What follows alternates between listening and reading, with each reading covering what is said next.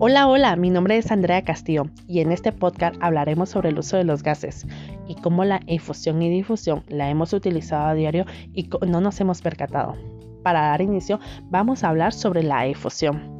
Un ejemplo de efusión es el uso del desodorante en spray, ya que nuestro desodorante en spray, al momento de que nosotros presionamos la boquilla, hay una liberación del gas que se encuentra dentro del contenedor. ¿Qué quiere decir esto? Que nuestro spray se mantiene a una presión dentro del recipiente y al momento que lo presionamos hay un escape de gas, lo cual hay una efusión. ¿Ya se dieron cuenta? Hemos tenido la fusión en las manos y no nos hemos percatado. Algo que es muy diferente con la difusión. ¿Por qué? Porque la difusión podemos imaginarnos el aroma del café por la mañana.